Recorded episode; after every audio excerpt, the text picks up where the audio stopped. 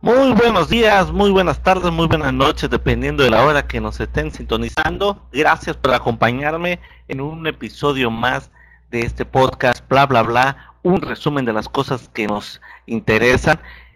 Y bien, como lo prometimos en la semana, tenemos este nuevo episodio llamado La fe que nace del silencio. Y vamos a comenzar después de esta eh, breve introducción. Arrancamos.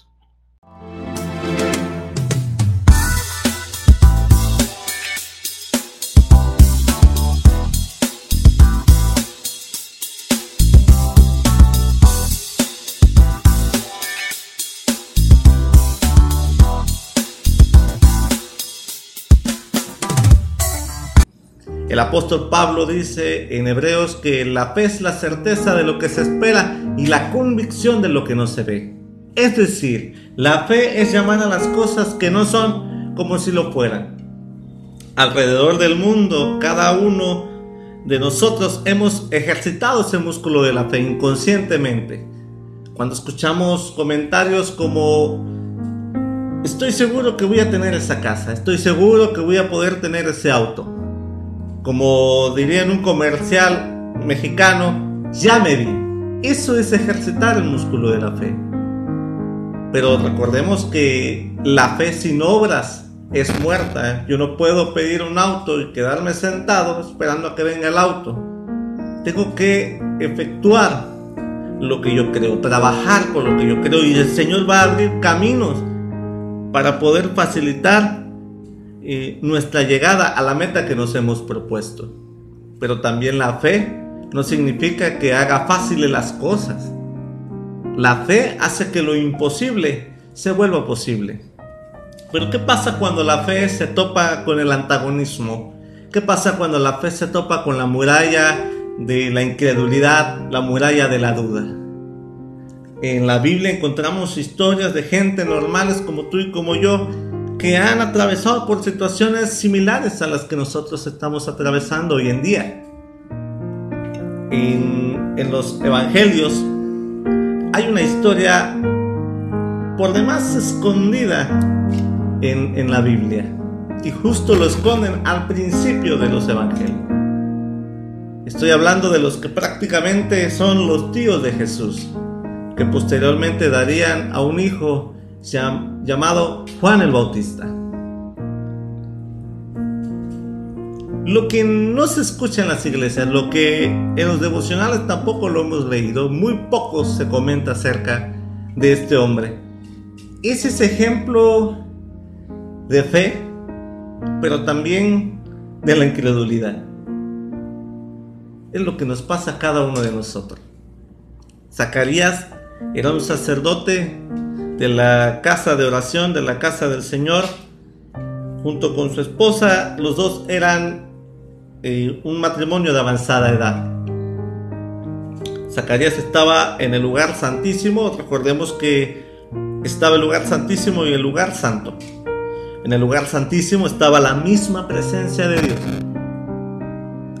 Decían que para poder entrar al lugar santísimo tenías que tener un corazón limpio y puro, agradable al Señor, porque si tenías una mancha en el alma, podías caer muerto delante de la presencia de Dios. Y a los sacerdotes se les rodeaban con una especie de campanillas eh, que cuando accesaban tenían que estar moviéndose constantemente para dar a entender a los que estaban afuera que aún seguían vivos, porque podían caer muertos. Cuando caían muertos los jalaban de la presencia de Dios eh, para sacarlos y sepultarlos. Pero la Biblia habla sobre Zacarías en, en la misma presencia de Dios. Se le aparece un ángel y le dice, te traigo buenas noticias. Vas a ser papá. Para, para mí sería una alegría escuchar una noticia como ella si yo fuera una persona que estuviera atravesando por lo que atravesaron Zacarías y Elizabeth. Yo creo que es la misma condición que muchas parejas hoy en día atraviesan. De una esterilidad, de una incapacidad de poder, poder engendrar vida, de poder tener un hijo o una hija. Pero recordemos que Zacarías era un sacerdote que tenía que ser un testimonio vivo acerca de la bendición de Dios. Qué irónico es que el que tenía que predicar acerca de la bendición de Dios no tenía su propia bendición. Ahora imagínense la trágica historia de Elizabeth, que en aquel entonces la mujer que no podía tener hijos era considerada culpa de la mujer, era menospreciada, se le quitaba la dignidad de ser mujer. Y el ángel les dice, vas a ser papá, van a tener un hijo. Y Zacarías, contrario a lo que pensamos que podría reaccionar, le responde al ángel, que nos visto a mi esposa y a mí, que somos hombres de avanzada edad, una mujer de avanzada edad, no vamos a poder tener hijos. Al ángel no le gustó la respuesta, le dice, porque no creíste, te vas a quedar mudo. Vas a hablar cuando tu hijo nazca. ¿Por qué no analizamos un poco a Zacarías? Zacarías, siendo sacerdote, era un estudioso de las sagradas escrituras, en ese entonces la Torá, donde venían los hechos que Dios hacía con su pueblo. Qué extraño que Zacarías no se haya dado cuenta de un patrón, un modo del Señor de enviar un mensajero para decirnos tus oraciones han sido escuchadas, tus oraciones han llegado al cielo y el Señor se ha propuesto bendecirte y va a cumplir tu sueño. ¿Qué harías si un ángel descendiera y te dijera, el Señor va a cumplir tu sueño? Por supuesto que te alegras. Pero no fue con Zacarías. Digo, el ángel se presentó a Abraham y a Sara y les dijo en su avanzada edad, van a tener un hijo. Y tuvieron un hijo. También se le acercó a Isaac y Raquel. Van a tener un hijo. Y tuvieron un hijo. Se le acerca a Manoa y su mujer. Van a tener un hijo. Y tuvieron un hijo. Sansón se acerca con, el, con, Ana, con su esposo Elcana, y le dice, van a tener un hijo, y tienen un hijo que conocemos como Samuel. ¿Por qué Zacarías no recordó que lo mismo que hizo con ellos lo estaba aplicando con él? Era, no había huecos en el contrato, no había tal vez sí, un tal vez no, era el mismo ángel del Señor que descendió para dar la noticia de que vas a ser papá.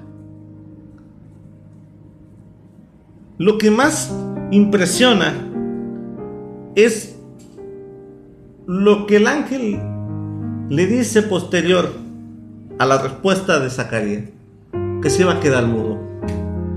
A veces me pregunto, ¿por qué habrá elegido el ángel el mutismo? Pudo haber sido, sido la ceguera, pudo haber sido tal vez, eh, no sé, quedarse sordo. ¿Por qué mutismo? A veces lo pienso como que si el ángel dijera, si no vas a creer que Dios lo puede hacer, entonces no andes pidiendo las cosas. Bien me puedo quedar con ese concepto, pero vamos más allá. Porque Zacarías representa a aquellas personas que por mucho tiempo han pedido y a veces sienten que el Señor no les responde. Estoy hablándole a las personas que en lo secreto de su habitación, en lo secreto de, de su recámara, en lo más oscuro, en las esquinas de su casa, han llorado en soledad.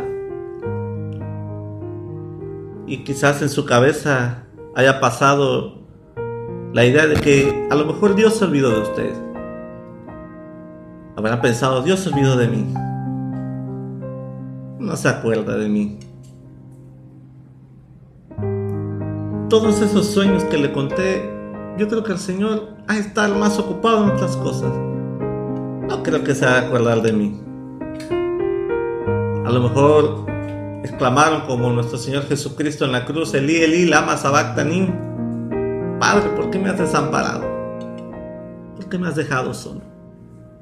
Le hablo a esas personas que se sienten solas en, en la tormenta.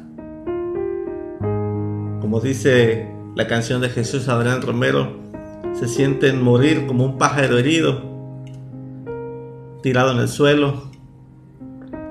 Sienten que las oraciones que elevan no pasan del techo, suenan huecas. O podemos decir como tal vez dijo Job, ¿quién soy yo para que Dios tenga memoria de mí? Hablo de ese mutismo emocional, hablo de un mutismo espiritual. Cuando pedimos al Señor lo que hay en lo profundo de nuestro corazón. No sé qué sea, cada quien tiene un deseo propio, quizás eso sea tener un hijo, una familia, un trabajo, la sanidad de una amarga enfermedad, la restauración de un matrimonio, de un hogar, cual sea el deseo de tu corazón, que tanto has anhelado que tu marido cambie, que tu esposa cambie, pero sientes que el Señor ni siquiera te voltea a ver. ¿Qué pasa en ese momento? No hay risa en nuestros labios, no hay alabanza en nuestra boca, se pierde el brillo de nuestros ojos. Ya no quedan ni siquiera ganas de hablar la depresión, la tristeza, la melancolía son tus compañeras de cada noche. Yo les hablo a aquellas personas que se sienten sola, solos. Aquellas personas que están desesperadas. Los que están aún en medio de esta crisis mundial. Aquellos que se sienten solos aquellos que creen que algo les va a pasar, aquellos que creen que tal vez la enfermedad los puede atacar a ellos, a ustedes mismos. Dios no se ha olvidado de ustedes. Dios sigue siendo tan presente en nuestra vida. Si Él estuvo en el pasado en momentos de crisis, en momentos de soledad, Él sigue estando con nosotros en estos momentos. Él no te ha dejado solo. Todos tus sueños, todos tus anhelos, todos tus, tus deseos siguen estando escritos en el corazón de Dios. El caído de Dios, el tiempo de Dios es perfecto. Las bendiciones del Señor nunca llegan tarde, nunca llegan temprano, las bendiciones del Señor llegan justo a tiempo, en el momento, en el segundo indicado, en ese momento llega la bendición de Dios, llega la mano sanadora de nuestro Señor Jesucristo, esa mano que nos levanta, que nos rescata, que nos da un segundo aire, que nos da fuerzas.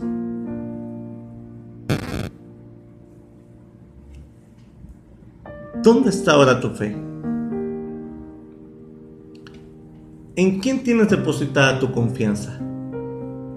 El salmista David declaraba, eh, ¿de dónde vendrá mi socorro? Mi socorro viene de Jehová, que hizo los cielos y la tierra. Las mismas manos que crearon las estrellas son las mismas manos que hoy sostienen tu vida. Son las manos del dulce refugio, el consuelo, de amor, de perdón, de salvación, de sanidad, de libertad. Son las manos de fortaleza que el Señor nos, nos brinda para nosotros, incluso en estos tiempos de crisis. No estás solo, no estás sola, Dios está contigo. Y nunca olvides que para nuestro amigo más fiel, tú eres especial.